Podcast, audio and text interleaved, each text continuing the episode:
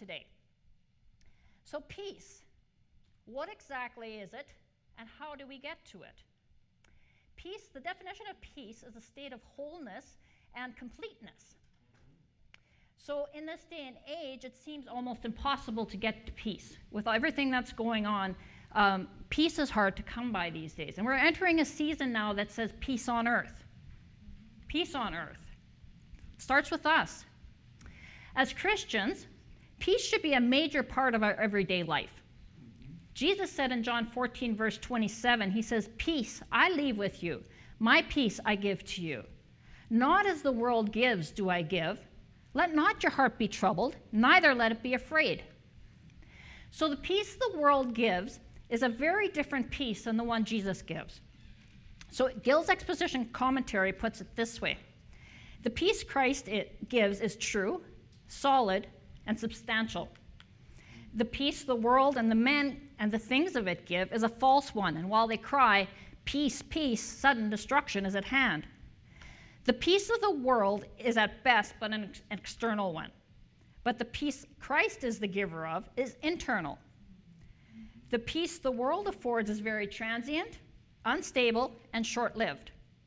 But the peace of Christ is lasting and durable. The peace the world will not the peace of the world will not support under the pressures and under the troubles of it. But the peace which Christ gives cheerfully carries his people through all the difficulties and exercises of this life. And as these differ in kind, so likewise in the manner of giving and in the person to whom they are given. The world gives peace in words only, Christ in deeds. The world gives feelingly, Christ heartily. The world gives for its own advantage, Christ for his people's sake. The world gives its peace to the men of it, the ungodly, and none to the godly whom it hates.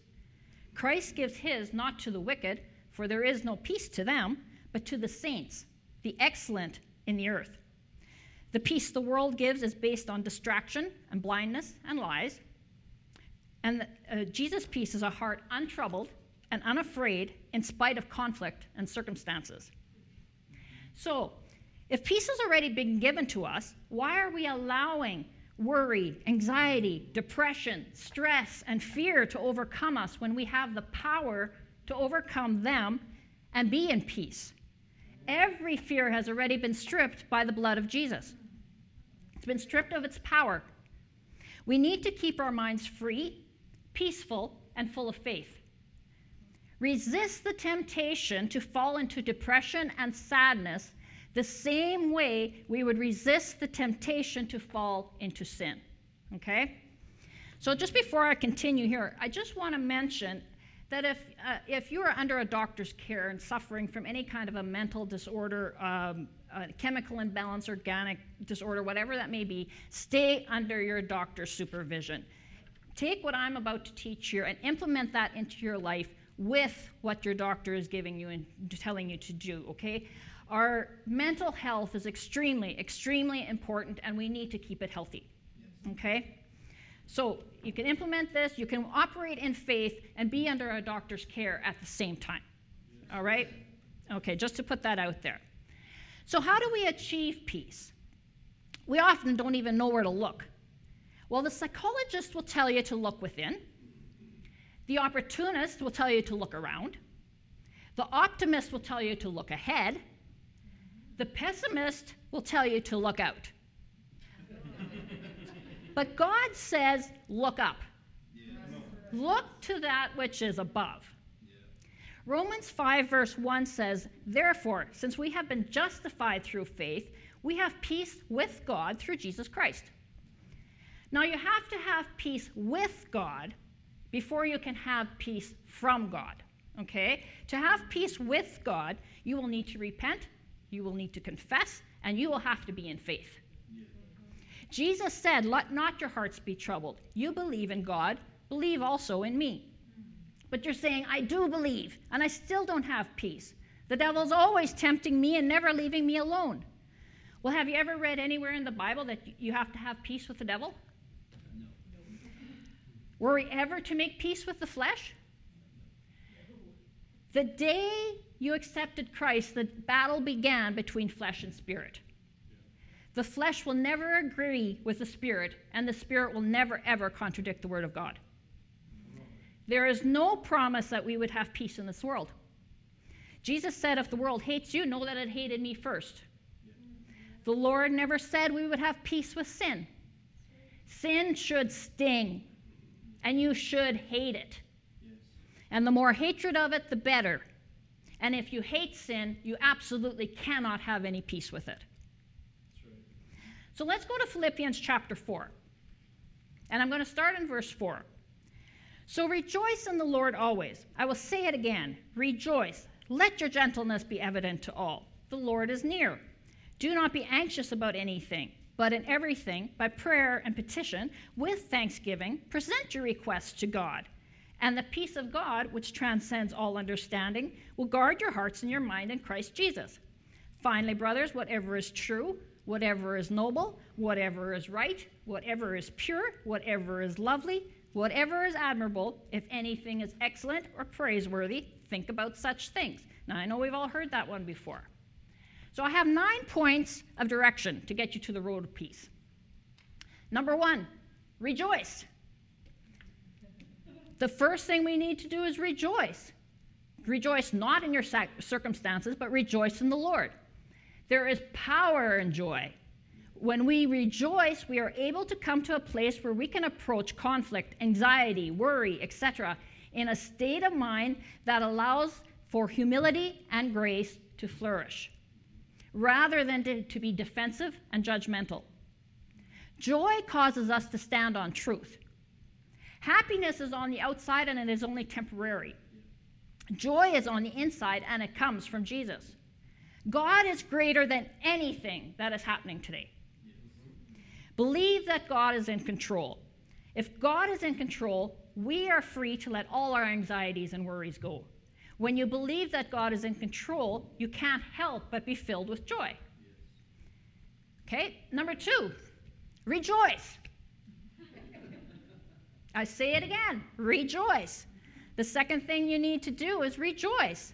When you've rejoiced, do it all over again. The prefix re means with frequentive or intensive force to do again and again and again and again. Okay? Get your praise music on, get yourself up off the couch, and start to rejoice. Rejoicing or praise is agreeing with God's goodness. Yes. When you don't feel like rejoicing, the best thing you can do is rejoice. Lift your voice. There's nothing that our God can't do, right? Amen. Rejoice. Number three, be gentle. Let your gentleness be evident to all. The Lord is near. Gentleness here is also patience, forbearance, meekness, and kindness. Okay? And we need to be showing patience, forbearance, meekness, and kindness to everyone that we, we come into contact with. Everyone, especially those that don't agree with us. Okay? Keep them in, uh, your gentle spirit has to come across to everyone. The Lord is near. Paul is not standing on a street corner with a, with a sign saying the Lord is coming soon. The Lord is near means he is here. His presence is always near. He is omnipresent. The Lord is near to all who call upon him in truth. So rejoice. The Lord is near. We rejoice here Sunday mornings, by the way, in case you don't know we do that. So, number four, be calm. Do not be anxious. To be anxious means to be full of mental distress because of fear of danger or misfortune. To be greatly worried. We're never worried, right? We're just concerned. Uh huh. Synonyms for anxious are concerned, disturbed, fearful, uneasy, we can feel these things every day. The opposite of anxious would be calm and confident. So do not be anxious. This is more of a command than a suggestion. Remember, God is still in control. And if He is control, is still in control, then there is no reason to be anxious about anything. Cast your cares upon the Lord. The word of God coming from your mouth, backed up by faith, is a powerful, powerful weapon against worry and anxiety. worry is a choice. If you choose to worry, you are choosing to live without God's peace. Mm-hmm. Think about that. How much or how often are we worried? Oh, concerned. Sorry. Number five, pray and be thankful. In everything, by prayer and petition, with thanksgiving, present your requests to God. Prayer is surrender, it's admitting that we are not in control. Imagine that, not being in control. When you choose to pray, you are choosing peace. So pray, whether mental or private or public or ordinary or extraordinary. Everything that's going on in your life is a great subject for prayer. And God is interested and concerned with it all. The King James Bible uses the word supplication instead of petition. Excuse me. supplication is to plead humbly, earnestly asking God to do something. And when you pray, be thankful. Thankful for past and present mercies. Be thankful for what God has done. Be thankful for what He will do. Be thankful for who He is. When we pray with thanksgiving, we keep ourselves from whining and complaining. Present your requests to God, not to man, not to a stranger, not to your best friend, to God. But when you present your request to God, present it as you would to your best friend, freely and fully pouring out your heart to Him. Number six, let the peace of God rule in your heart. And the peace of God, which transcends all, all understanding, will guard your hearts and minds in Christ Jesus. Peace of God is the peace that never ends, it's everlasting peace. Peace of God is the peace that can only come from God, it's tranquility of mind. Peace that transcends all understanding of both worldly men and godly men. It does not mean that it is senseless or impossible to understand. It just it's just beyond our ability to explain, and therefore it has to be experienced. It is God, it's this godly peace that guards our hearts and our minds. When you're losing your mind over a matter, that often means there is an absence of peace in your life. Right? You're not allowing the peace of God to guard your heart and your mind. When you choose worry over faith, you cannot live in peace. Worry is an enemy of peace. We need the peace of God in our hearts to be able to glorify God. If we are anxious, fretting, and troubled, you cannot to any great, great uh, extent glorify God. When you operate in faithfulness, in trust, in confident, confidence, when your mind is calm, then you can personally glorify God. So, number seven, be conscious of your thoughts. It says, whatever is true, noble, right, pure, lovely, admirable, if anything is excellent or praiseworthy, think about these things. Now, we're all told to think, think these things, right? But we need to meditate on these things. Seriously consider them, reason with yourself about them, and put them into practice. They are food for our minds, and we need to feed off of them. Think about the things you're thinking about.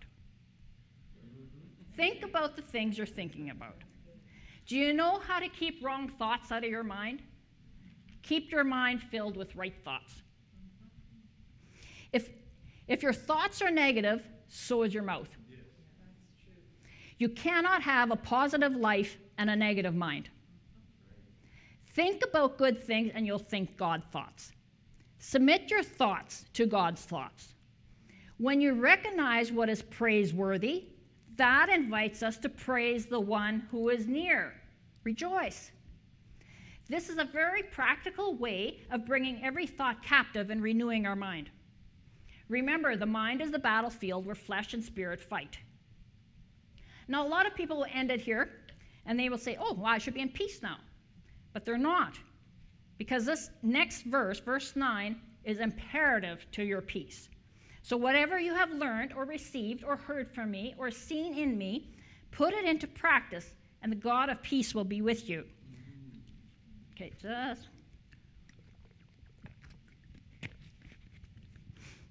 Because I'm really going to get going now. Number eight, this is incredibly important. Follow Paul's example. Paul is an, example of all of these things.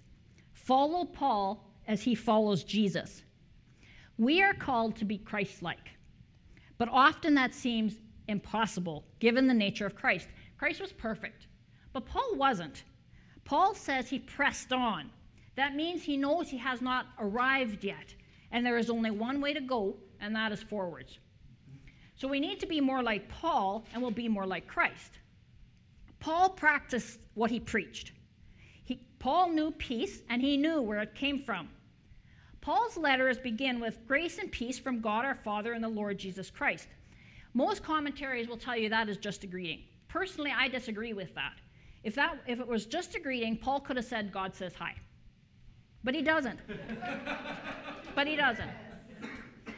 Paul is actually stating that grace, which is our empowerment, and peace come from God.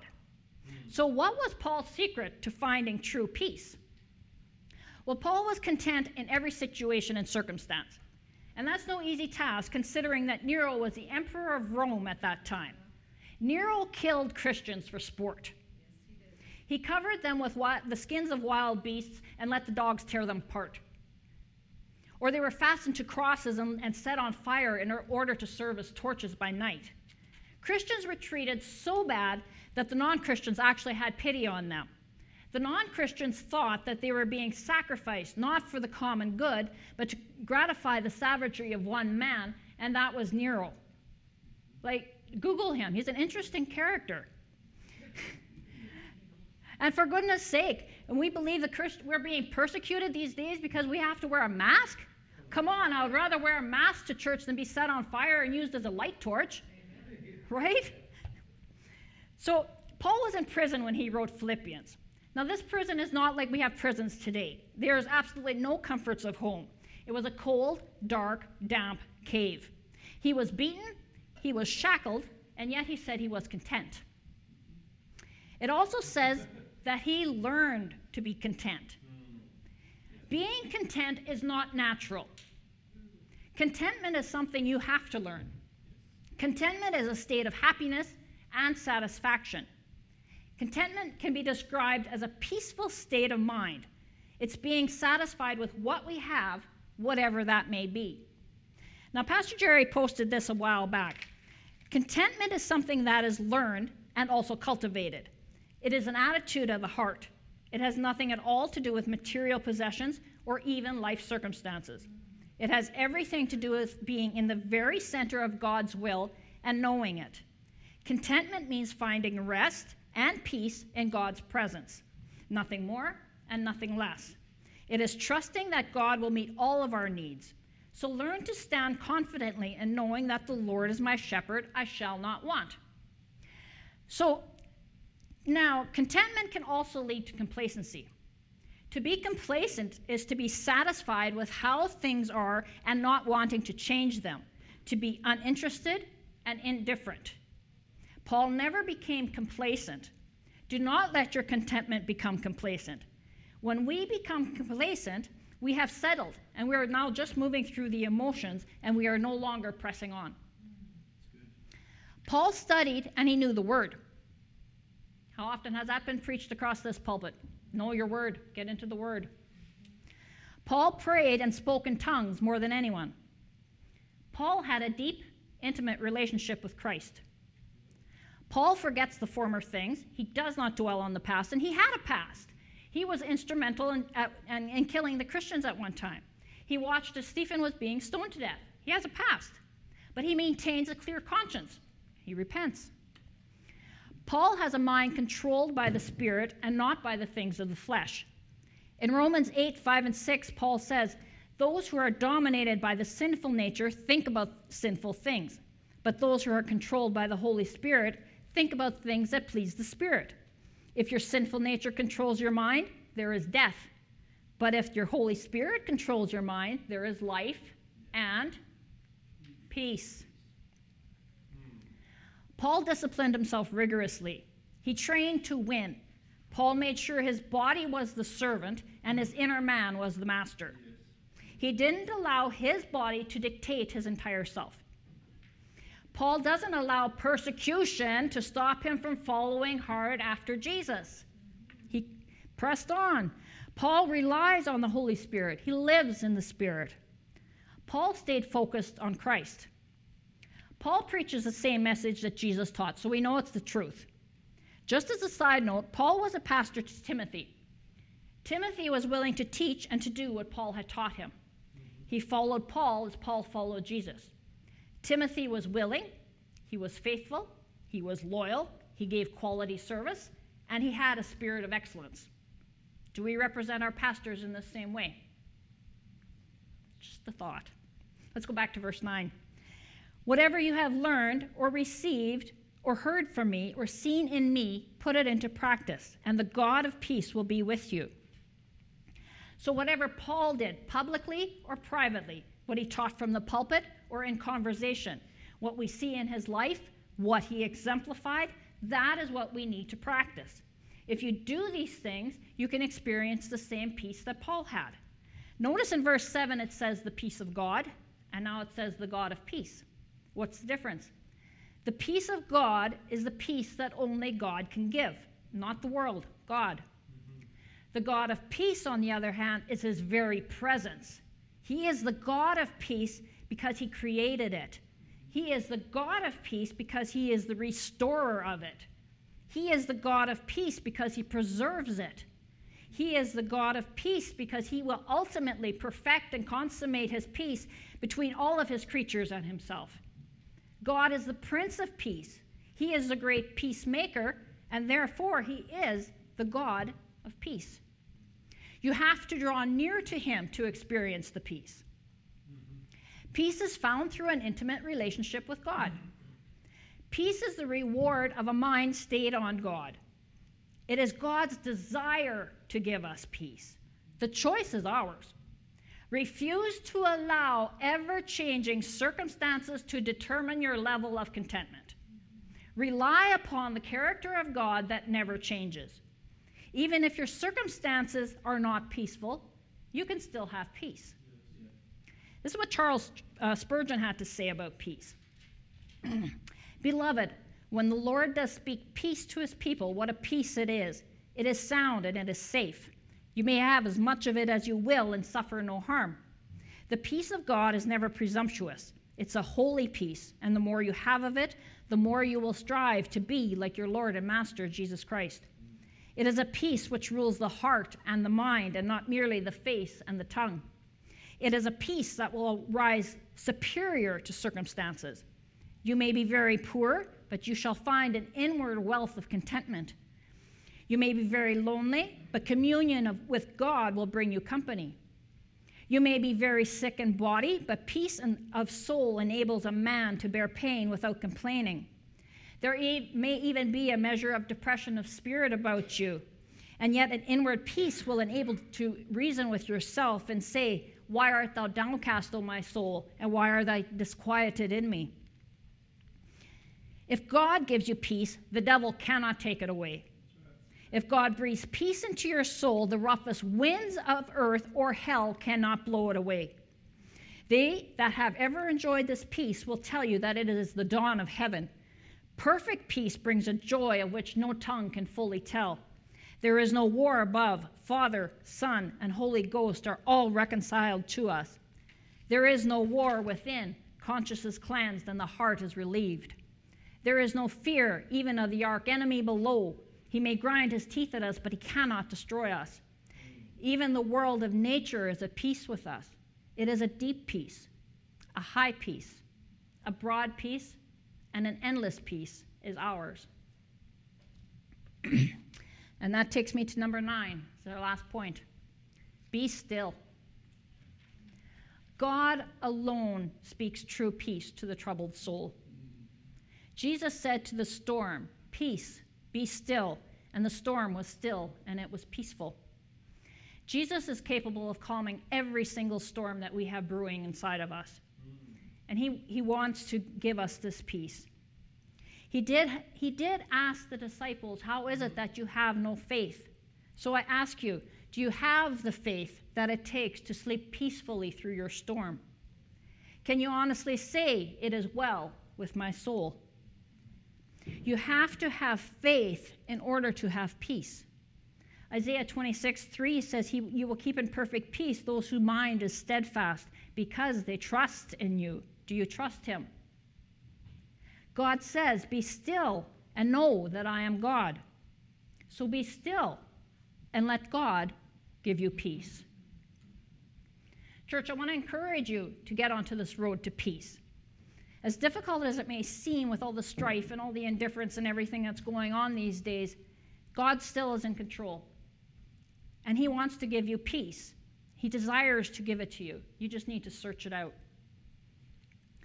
So, Father, I pray for peace for everyone here in this uh, congregation and everyone that's watching online. I thank you that you have not given us a spirit of fear, but of power, of love, and of a sound mind. I thank you that we need not be anxious for any reason because you have given us peace that transcends all understanding. Father, we love you and we trust that you are the one true God and you are the God of peace. Amen.